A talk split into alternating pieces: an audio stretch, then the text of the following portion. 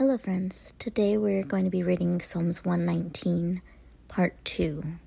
This will be verses 49 through 96. As always, before we begin, let us go ahead and pray over the word that we'll receive today.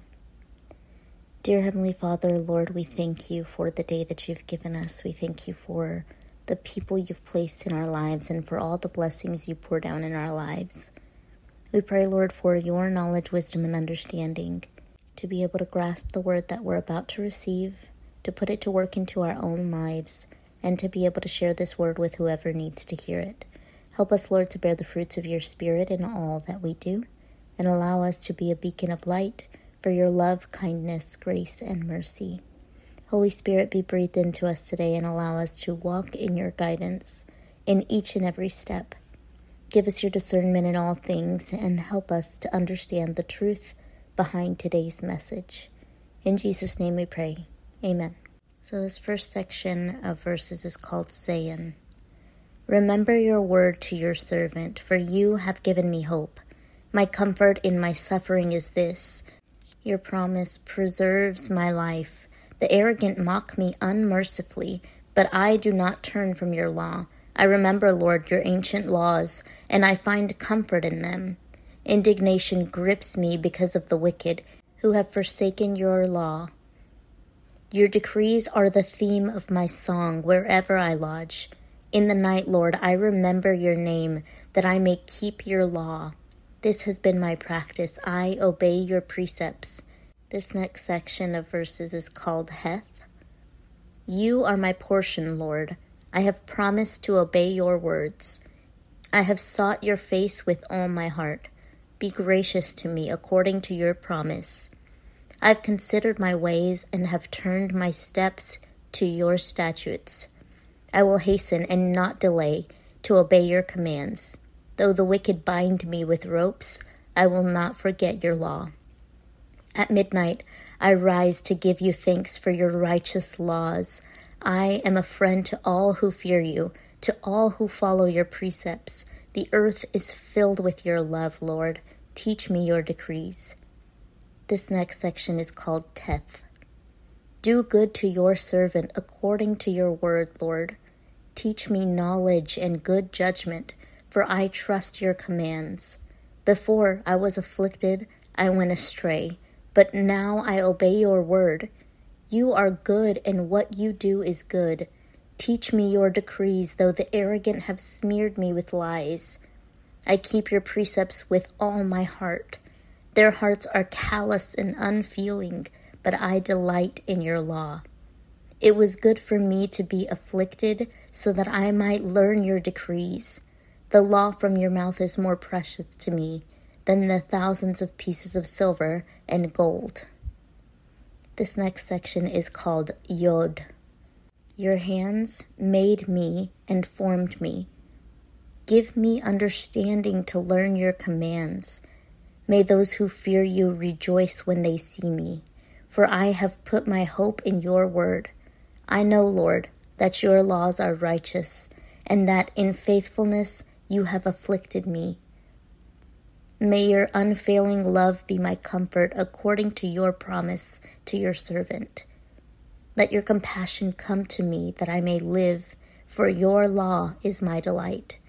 May the arrogant be put to shame for wronging me without cause, but I will meditate on your precepts. May those who fear you turn to me, those who understand your statutes. May I wholeheartedly follow your decrees that I may not be put to shame. This next section is called Kaf. My soul faints with longing for your salvation, but I have put my hope in your word. My eyes fail looking for your promise. I say, When will you comfort me? Though I am like a wineskin in the smoke, I do not forget your decrees. How long must your servant wait? When will you punish my persecutors? The arrogant dig pits to trap me, contrary to your laws. All your commands are trustworthy. Help me, for I am being persecuted without cause. They almost wiped me from the earth, but I have not forsaken your precepts. In your unfailing love, preserve my life, that I may obey the statutes of your mouth. This next section is called Lamed. Your word, Lord, is eternal. It stands firm in the heavens. Your faithfulness continues through all generations. You established the earth, and it endures. Your laws endure to this day, for all things serve you. If your law had not been my delight, I would have perished in my affliction. I will never forget your precepts, for by them you have preserved my life. Save me, for I am yours.